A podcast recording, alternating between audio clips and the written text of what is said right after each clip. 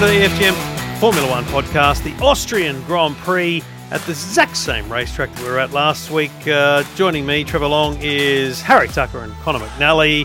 Harry Tucker, you get to kick it off first this week. Oh, yeah. For people that are downloading the podcast Monday morning, you're probably in lockdown anyway, so you may as well watch the race. But if you're not, should you watch the whole race, the highlights, or brush it entirely?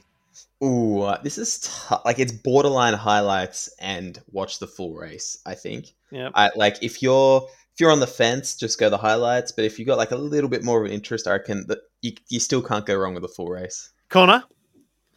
Yeah, I'm in the same position as Harry. I'm borderline on the highlights, borderline on the race. The race wasn't that bad. Wasn't overly impressive in, in some respects, but I think you can either give or take the highlights or the race. That's where I stand. I think there's, well, I'll be the decisive one. Watch the race, um, because especially compared to last week, this was a good race. This is the kind of race that makes you go, yeah, Formula One's got something.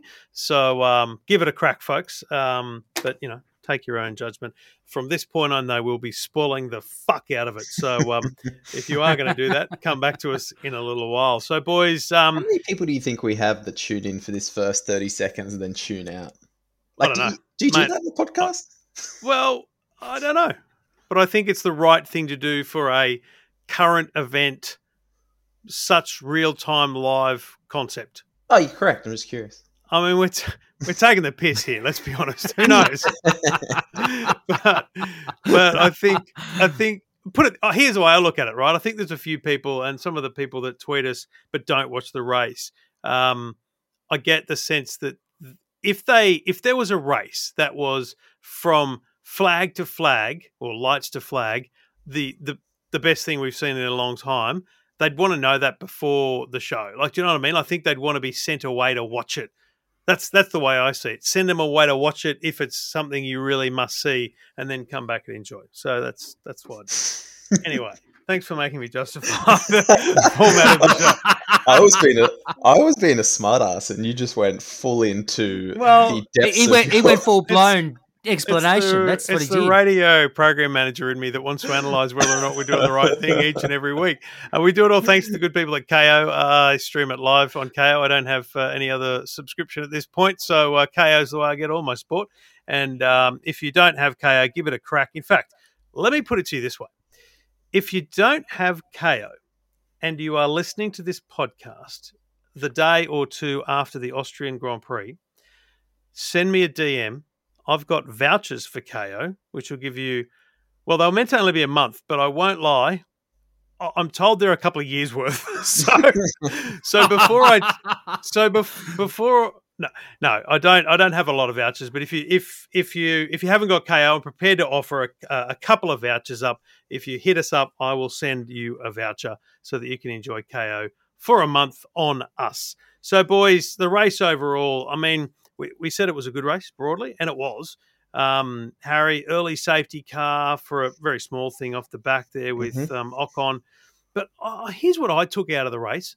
Close racing. There, there was a lot of, you know, um, wing to nose, I, I felt. Yeah. Well, I think with that, it's, we just got stuck again in these D R S trains where no one can really get past each other for ages because – everyone's in, yeah, in that D R S train, getting a little bit of boost down the straights. And then because these cars are just so aero dependent that there's all this dirty air through the bends there, so there's, there's no way for people to get past each other unless they've got a significant car advantage. So hopefully next year's regulations, which are meant to improve that sort of downforce reliance a bit, fix that, because it kind of, it's like this race is like a teaser for how cool Formula One could be if it was just easier to overtake. Hmm. Um, so that, that, that's how I feel after. It's kind of, it was good, but it was frustrating because of what it could have been. But uh, Connor, I think that was interesting to me was uh, if you think about the exciting points of passing over the last few years at this track, uh, turn mm. three, for example, um, it yep. wasn't actually the, the point where it was happening. It was happening. I'm trying to think, was it into uh, four slash five or something down there yep. as, that, as they turn that's in? Been... That, That was yeah, a good spot. That, that, that is a fantastic spot. We have seen a lot more action at that particular part of the circuit in the last two seasons than we have seen at turn three for quite some time. Um, usually on the opening lap, turn three is usually one of those corners where every chaos happens, like everyone bumped into one another, and it certainly did, obviously, for Esteban Ocon tonight. But turn four, turn five, that has been like the real centre of attention, particularly uh, with what we're about to discuss. I mean, we saw it last year with Lewis Hamilton and Alex Albon when they uh, got pushed off. But uh, yeah, it was a lot more in that particular corner this time around. What we're about to discuss, it feels like you're you're foreshadowing. I mean, let's let's turn it over to Harry Tucker here, who's best mates with the race director. Um, oh yeah, yeah, what? I believe you are. Could there have been more penalties for the very spirit of motorsport? I mean, uh, you know, Sergio oh. Perez opts to go around the outside. Um, Lando Norris takes uh, essentially the racing line. Um, and gets penalised. Then Perez does the same thing a couple of times to Leclerc and gets penalised. There was others who got penalised for stupid things like crossing the white line and coming into the pits when it's a shit pit entry in the best of times. I don't know. I just feel like the very th- th- this whole thing would have been a very different race without those penalties, with Perez and Norris in a different position. Well, I think with the they stuffed up with the Perez and Norris one because that kind of set the precedent then. That's right. Because it was like, even if, you know, they made that decision, like, shit, maybe this was not the right one. Um, you know, next time, we'll, we won't do that. Then they couldn't in the same race because you knew the second that that happened that, you know, that everyone would be up in arms about the inconsistency. So I'd like to think that it was one bad call and then just for consistency's sake, they had to keep calling it. But, yeah. I mean, when, Connor, when you look it? at it, Lando was um, two seconds behind Valtteri Bottas. Verstappen for the win, seventeen point nine seconds ahead of Bottas, uh, and that's after taking a freebie pit stop. So you can imagine how far ahead he would have been. Bottas in second yeah. by um, by nature of a, a team-ordered overtake on Hamilton, who just seemed to be struggling with pace. Norris two seconds behind. He w- Norris would have been in front had he not had that penalty.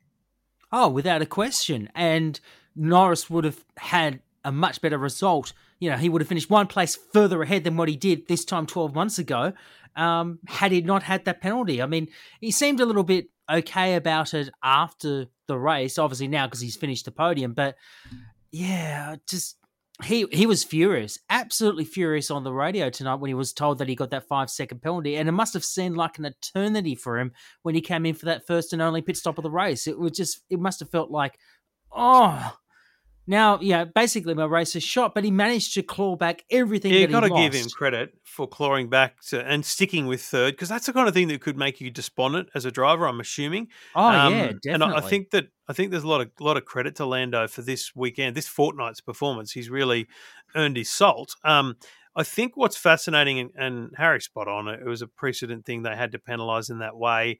Um, but Let, let's just look at, um, you know, overall the race had that, and, and Harry called it, you know, D R S trains. But I just felt like um, it's it is a good point that Harry makes about the twenty twenty-two regs, because if anything, this is the track where we should best see twenty twenty-two come to life, because it is it, it seems only just hampered by the twenty twenty-one cars. So it should be phenomenal next year, Harry. So they say. Yeah, but it's just it just comes down to that era. But like, they, they did they did win this year. I mean, they made changes this year. Let's say specifically to help Red Bull. Yeah, um, and it worked. Yeah, so maybe okay. maybe Ross mm. Brawn's onto something here. I mean, I hope he is. But in saying that, when you talk about the changes that that benefited Red Bull, like I you know I think back to the last however many what six seven years of Mercedes dominance, and you know the whole time you're sort of wanting this. this Red Bull or Ferrari or whoever to be close. And there was a year Ferrari was almost had it there. Mm. But then instead of getting in this year where they're close, it looks like Red Bull has just leapfrogged it. And we're kind of just back to the same, you know, boring thoughts around first position, but just with a different team. And I think the critical thing there, Connor, is um, we've got to remember that, you know, McLaren had a good weekend this weekend with Lando being two seconds behind Bottas. But, um, you know, Red Bull and Mercedes are still lengths ahead. A lot, the tenth place getter, Fernando Alonso, was lapped. And I think, obviously, it's a very short racetrack. I get that. But it does, you know, indicate a problem overall. Um, but, you know, I just think that, you know, I think I think it was a good race because it felt closer. Last week felt like there was ten, fifteen, twenty-second gaps between everyone. I just feel like we've got enough small gaps here, Connor, that showed that we mm. uh, we got ourselves a good race.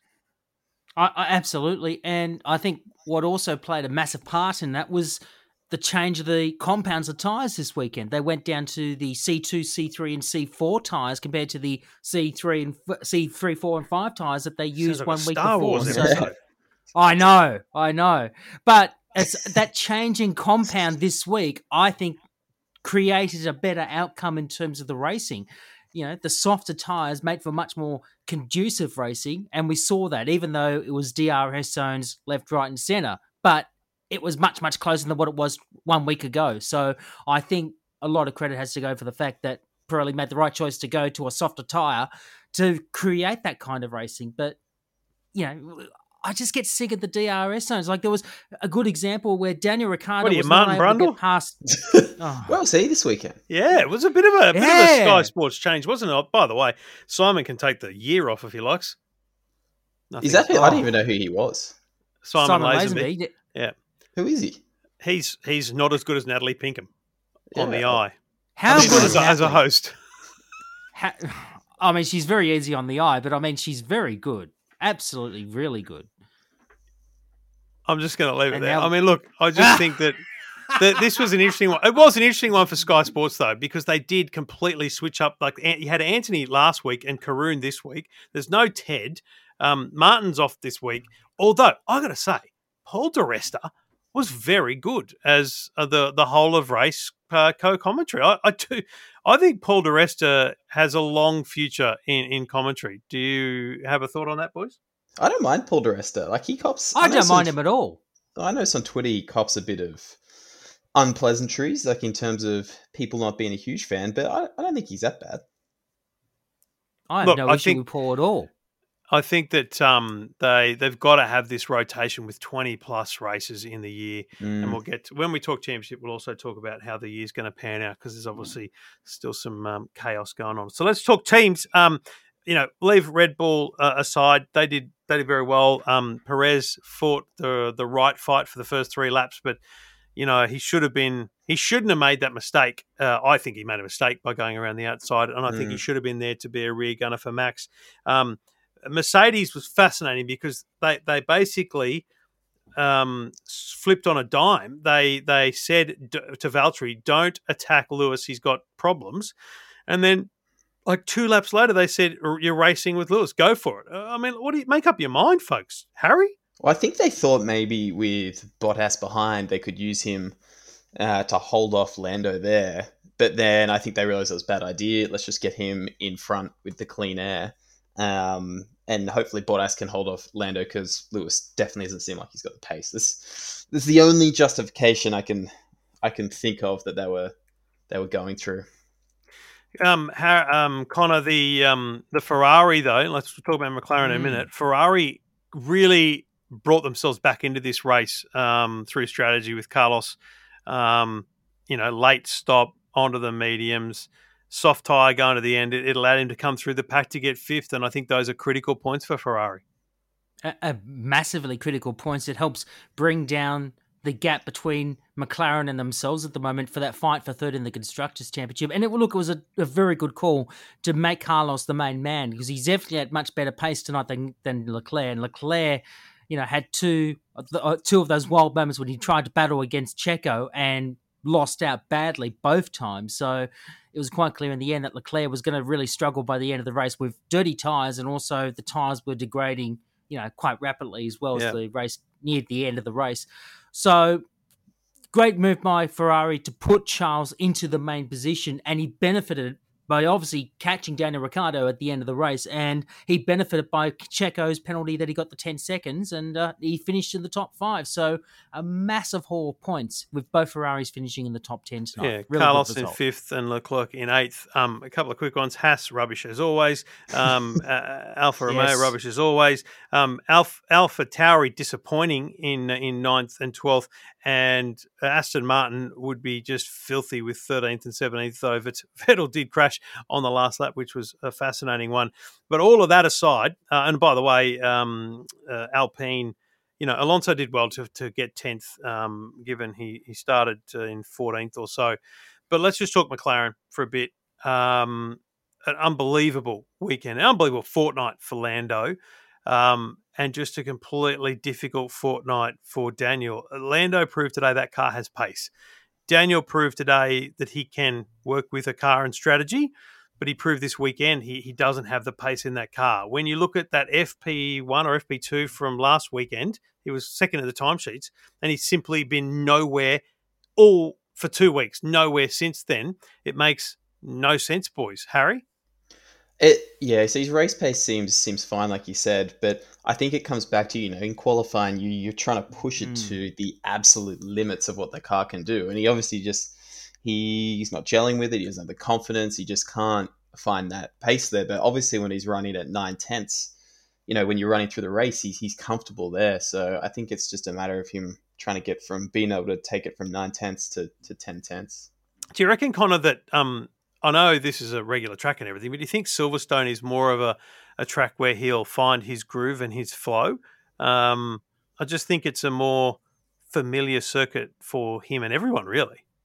Yeah, I think so too. And I think he needs to have a decent outcome at Silverstone, because next round it's going to be very unique. We're going to have that first sprint qualifying race on the Saturday afternoon, mm. so which will be Sunday morning, one thirty Um, Eastern time. So Daniel needs to really pick up his act coming into the British Grand Prix, because it is the home Grand Prix for McLaren, and it'll be familiar to him, but it'll be a completely different mindset, because it, you know, the whole mindset of qualifying has to change. You know, you have to really yeah. perform well in this sprint race to get a good starting position for the main race in two weeks' time. And just for context, for people that hear the news on the radio, the T V, probably won't even make the news, but when you read the stories about Daniel's performance at the Austrian Grand Prix, um, you know, seventh, even though his teammate was third, he made up more places from lights to flag than any other driver. He, he made up six spaces, mm-hmm. six places. Um, mm. Sainz fifth. Sainz made up five places, a great result in fifth. But Daniel made up six places, and that's that's an achievement on both strategy and and it shows, as Harry said, his race pace. Um, I, I don't think McLaren, I don't think Andre Seidel and Zach Brown would be filthy with Daniel right now. I think they would no, be frustrated no. like he would be. I think everyone, mm. I think there's too much focus on it, and I think that's actually Daniel's problem as well. Every question he gets is about this fucking thing. It's like, mate, just let me drive, just let me race, just let me go. It's, and I think like it's a the, downer. It's like the headlines. The headlines right now are just like they're shit canning Dan, because they're expecting him to be right up there with Lando Norris, right, right up there in the top three, top four. Yeah, but and Connor, I, in, in, in defense of those headlines, you've got to look at it and go, Daniel has a better um, pedigree. He has a better history in the sport, right? He, he, it, yes. His results are disappointing when compared to his, his younger teammate. Now, does that mean he's not as good as his younger teammate? It may. Um, does that mean that he's he's always going to play second fiddle to Lando? I don't think so. I think over the course of three years, we're going to see him come into his own. Um, uh, on Twitter earlier, Clinton Maynard was asking, you know, what, what the hell's going on? Matt de Groot said something along the lines, hey, just everyone calm down. Renault, when he was at Renault, he, it took his time to get into it. Uh, I think it was Clinton again said, you know, he was beating Hulk by this time. Hulk's a different driver to Lando. I think that's yes. completely different. That's probably what I'd say to that is, you know, Hulk um, um, was not as good as Lando is, and Lando is really pushing himself. I think Lando is already a better driver because of the the push from Daniel. You look at whenever he is on a hot lap, he says, "Where's Daniel?" Yeah, I think yeah. Look, I don't Land- think it's comparable, like like Lando and, and Hulk. For one, no. Hulk is Lando no longer is- in Formula One. Like that's yeah. That's the easiest way to to debunk that. Exactly. Yep. Well, Lando's a whole new, like he's a whole different league altogether. Like he, like he's very young. He's only what twenty-two, and he's got a whole career ahead of him, and he's just excelling everyone's expectations in such a brief period of time in his career already. Whereas, Dan, and I think he takes on what Daniel has done in his time in Formula One, and he's equaling, if not bettering, what Daniel has done. And that has probably confounded Daniel quite a bit, that he's not able hmm. to keep up with that pace. But like you said, Trev, it's going to take him, you know, he's got a three-season deal. I think he's, you know, he's going to eventually come into his own, very, very much so next year when the new regulations come in. So I think people just need to just, as Matt de Groot said, just back off and let him gel into the car in good time. His time will definitely come. The best thing Daniel could get is a bunch of good headlines for making up six places and finishing seventh and a strong yes. result for McLaren. That That's what he needs from this race, but I'm sure if we watch all the post-race interviews, it'll it'll be the opposite. But look, I think... Um, I think critically, and Connor will get to the, the tables at the end of the show, but this was a good result for, for McLaren. It could have been slightly better with Norris being a, a peg up, but probably better yep. than they expected with Daniel in, in sixth, though. Both Sainz and Leclerc, their their key competitors, made up five and four places respectively. So, you know, pretty solid weekend all around for both those teams. And it's really the the rest of the teams that would be looking at that going, we, as we said last week, boys, you know, McLaren and Ferrari are now a clear um, third and fourth team, as opposed mm-hmm. to there being this battle between three or four teams for that third place, Harry. And I think that's the best outcome for both those teams. Well, Alp- Alpine's completely disappeared. I mean, what happened to Gasly? Like, because I, I feel like AlphaTauri still is, is quite close. He two close. stopped. Um, he two yeah. stopped, and that, that I think really yeah. that really cost him. But with Ferrari in this pack here, one thing that I think is interesting is how well Carlos is doing. In the yeah. sense of mm. when it was announced he was joining the team, it, it was seemed like people thought he was very clearly going to be the B driver, and he's much quicker than I think a lot of people thought he was going to be. So yeah. that I think the dynamic between those two and the competition between those two over the next couple of years is, is going to be an interesting story to watch play out. Oh, yeah. You know, you know and, what, you know what? Go on, go on, go on. Go on no, no. What I was going to say was, like, this time last year, we were basically saying to ourselves when Carlos announced he was going to go to Ferrari last year, we thought, given the way Ferrari were last year, we thought, oh my God, he's going to go to a very, very bad situation. It's like he's made a mistake. This turned out to be the best mistake he's ever made in his career thus far, because, as you said, he is that quicker than Charles at the moment. And I think the next few years, that battle between those two to be the top dog at Ferrari is going to be absolutely Listen, fascinating. It's really thinks, exciting. I don't think Carlos that move was Sainz, going to be a mistake. Yeah, anyone that thinks Carlos Sainz move to Ferrari is going to be a mistake is has rocks in their heads, because you know what? If Carlos Sainz signed a contract that said you that actually said explicitly you're getting paid a tenth of what Charles is getting paid, you're the clear number two, you have to respond to team orders, it's still a good move because it's a red Ferrari Formula One car. I mean, it's just and and he can he can prove himself even under those conditions. But I think those kind of things only come into play when it's championship battle stuff. So I think.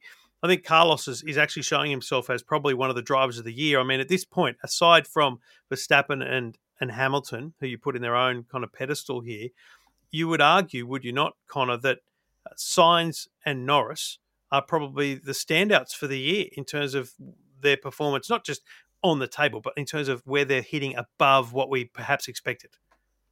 They're batting above their average right now, let's face it, and and it's great to see. Um, I'm really impressed with how much maturity, how much more maturity that these two have had in a space of twelve months, and they're just going to continue to get better and better. And I think Carlos will definitely be challenging for a race win, maybe not this year, but definitely next year. I, I think I could really see Carlos finally getting that win, and the same for Lando. I'm really excited to see them continue their maturity going into twenty twenty-two. Harry, just rounding up, talking about drivers individually, um, uh, Vettel, crashed. You know, like I guess just, just a bad outcome at the end of the race to have a have a yeah. crash, and it didn't seem mm. like it was his fault. It actually felt I like it was Kimmy's.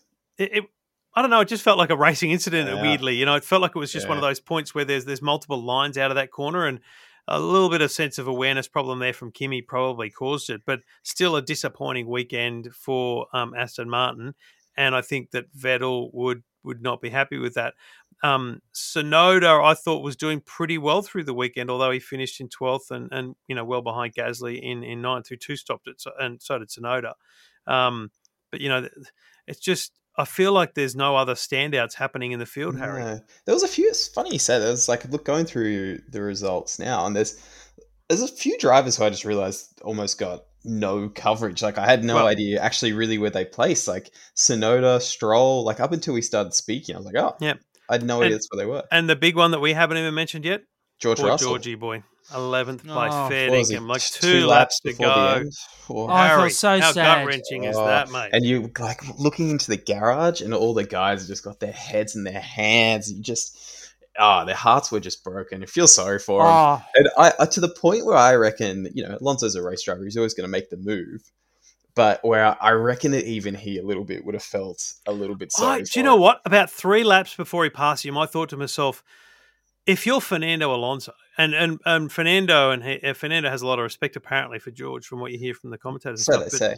A part of that, wouldn't you just go, oh, I'll just I'll just stay on his tail and look like I'm trying. I mean, just give the kid yeah. a point. It's just one point for Christ's sake.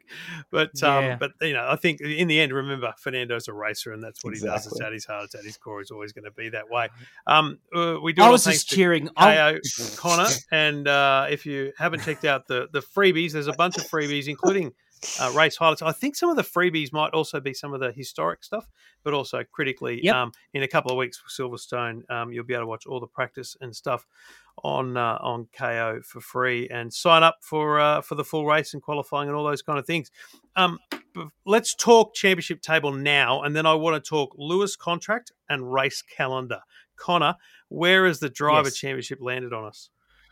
Well, landed on Max Verstappen leading the championship still, now leading by thirty-two points ahead of Lewis Hamilton. So one eighty-two to one fifty. Third now is still Sergio Perez, but only by three points ahead of Lando Norris. So Sergio having that, that bad result tonight has really helped Lando in, in massive way. So yeah, he's now closer to that third position, and uh, yeah, it could surprise. He could very much surprise Lando. Fifth position at the moment in the championship is Valtteri Bottas on ninety-two points. Sixth position, Charles Leclerc, sixty-two. Seventh position, two points further behind, Carlos Sainz. So the battle for the top dog of Ferrari getting really, really tight. Eighth position at the moment is uh, Daniel Ricciardo now. He's moved up a spot ahead of Pierre Gasly, so he's on forty points. Gasly on thirty-nine, and uh, Sebastian Vettel, despite scoring no points tonight, still in the top ten on thirty points. Now in the Constructors' Championship, Red Bull two eighty-six, McLaren two forty-two.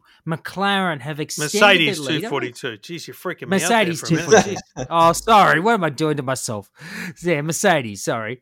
Uh, I'm having a shocker tonight. Uh, McLaren one forty-one leading, Ferrari one twenty-two. So, so what's that gap of nineteen points nineteen, between McLaren and Ferrari? That's, I mean, that's a mega gap. And as I said, Harry, earlier, you've got this clear first and second, as we always have, but this very clear third and fourth with AlphaTauri, Aston Martin and Alpine um, battling it out for that now very clear fifth race, uh, fifth in the in the Constructors, Harry. You know, that's I don't think anyone would have predicted that at the start of the year, would you? No, I would have thought Alpine would have been much closer. And I don't know if that's the fact that uh, Fernando and Ocon aren't up to the levels. I guess Ocon was looking better at the end of last year, but to what Dan was getting out of the car. But they're, for me, they're the biggest surprise that aren't up to that pace. But And and, and I think the you know the worst part about that is Esteban Ocon getting signed to a multi-year deal and mm. driving like a busted ass every time he got in the car since. Do you reckon he's got like some kind of yips?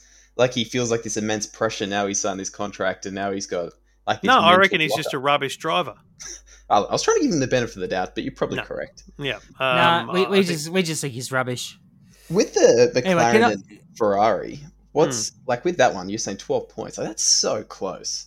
Like that's that's one race difference essentially. Like if they if McLaren have a good a good weekend and, and Ferrari get like one car in the points, uh, oh sorry, the opposite of that. Then they could overtake in one race. That's just so tight. It's going to be a ding-dong battle back and forth. And it's you know what it's going to prove um, critically is it doesn't matter whether uh, Ricardo's you know, ahead or behind. It just needs to be close. Mm. The drivers in both teams, they need two cars to finish as often as they can in the points as far ahead as they can. I mean, it's obvious and logical, right? But it just in that battle for millions of dollars, that's that's actually what's going to matter most is not, you know, you know, who out qualifies each other on, on bloody qualifying day. It's actually just what can we bring home at the end of the day? And those those weekend runs will be huge, Connor. I think we've got so far left mm. in the season that that battle is going to be the one to watch. I actually, you know, I think that's a more exciting battle than than the top of the championship, Connor.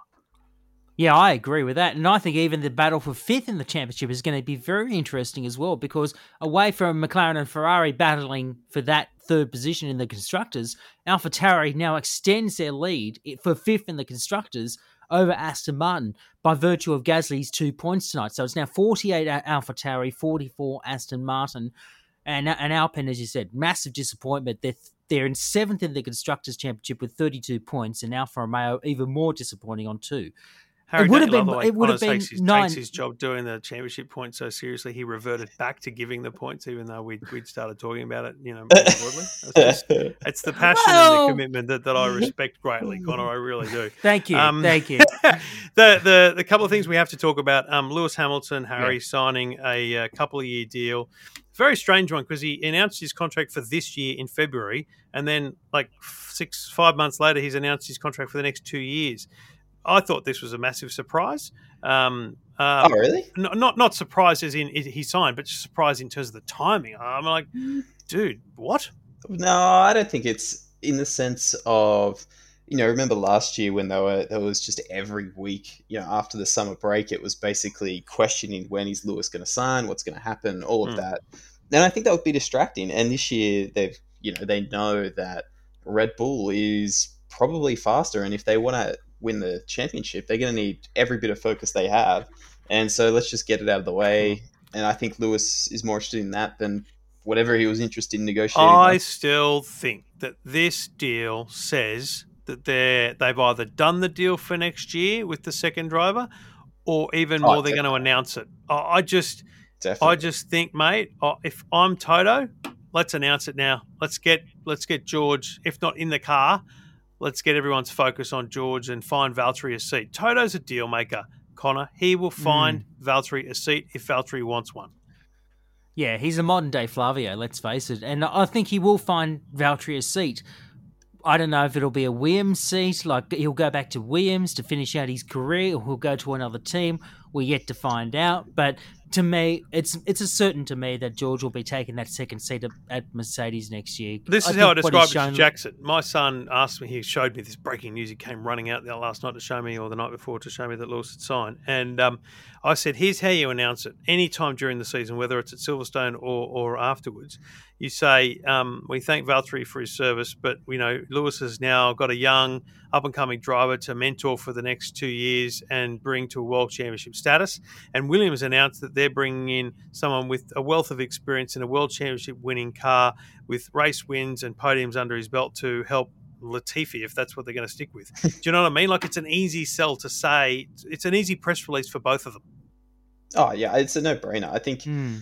I, I think that there must still be something small to, to nut out, but I, I think it's going to be announced sooner rather than later. Makes no sense, I don't think, to, to hold it Do out. you reckon... Do you reckon that they'll announce it at the British Grand Prix? Do you reckon they'll wait I two just, weeks? There's something stupid in my head that says that's when it gets announced. Yeah, maybe. But I just, I definitely don't think it's going to be the several months that people, like the full length of that several months that people are mm. saying.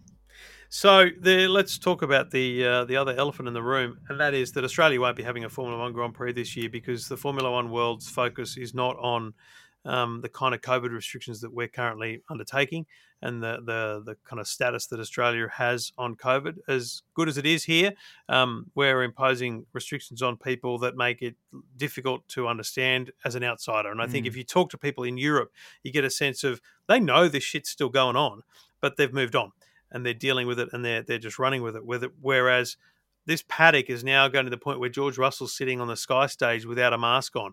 Um, there, there's zones and areas that are gone mask-free, whereas we're, we're not ready for that yet. And so we're about we're two weeks away from a British Grand Prix, which is going to have apparently stands full of people, despite the fact that um, England has ten to twenty thousand cases of COVID a day. They, they're experiencing a fourth fucking wave. Um, the, the Formula One community, let alone Formula One management, do not know that the the COVID situation down here is still what it was for them twelve months ago, and they won't accept it, Harry. We we can write off an Australian Grand Prix this year. What do you think? Oh, in my head, it's been written off for, for months. I I don't know what they're going to do to replace it in the, on the calendar. Are they going to do a, a double? Um, double at Coda. Yeah, yeah, yeah, that'd be good. But well, I, I don't, given that yeah, it's not happening. Well, given that the Singapore Grand Prix got cancelled and the contract has not been renewed as a consequence of that, and Turkey's now back on the calendar uh, by virtue of replacing Singapore, They're going to have to find another venue to replace the Australian Grand Prix. I have no question in my mind that the Australian Grand Prix will not be happening, be it Formula One or MotoGP. I, I, hmm. Both of those events will not be happening without a shadow of a doubt, in my opinion. I think that's really sad. Um, you know, we could talk about COVID all we live, but so that would be a different podcast. But I just think it's, uh, I think it's disappointing because we were in a good place for it. We yeah. uh, we could have had great crowds. We could have had a great environment for the for the F one community. But when you look at Austria and crowds of the size they had there, it the the, the pre-race entertainment, it was it was like normality again. And so you just can't imagine them coming here and going, by the way, you need to do this, this, and this. They'd be like, fuck off. Like, Lewis would literally be, you fucking want me to what? Like, to everything that Australia wants. So, unfortunately, folks, I think the Australian Grand Prix is a write-off, and I would be blown away if there was some, if there was any way that, that Victoria could pull that off. I yeah, don't think it will happen. It's not happening. Um, just before oh, we go. It won't be happening. Harry? Can, can I bring up, you mentioned entertainment before. Hmm. We can't end this podcast without talking about that national anthem. Holy shit, boy. What the fuck? Like, I know wow. we've heard the Austrian anthem before because it's get played as Red Bull as a constructor, but I didn't recognise that at all. It and was Red Bull had was, taken over the Austrian anthem, I swear. It's like Daft Punk did Advance Australia Fair. I'm like, what the fuck just happened?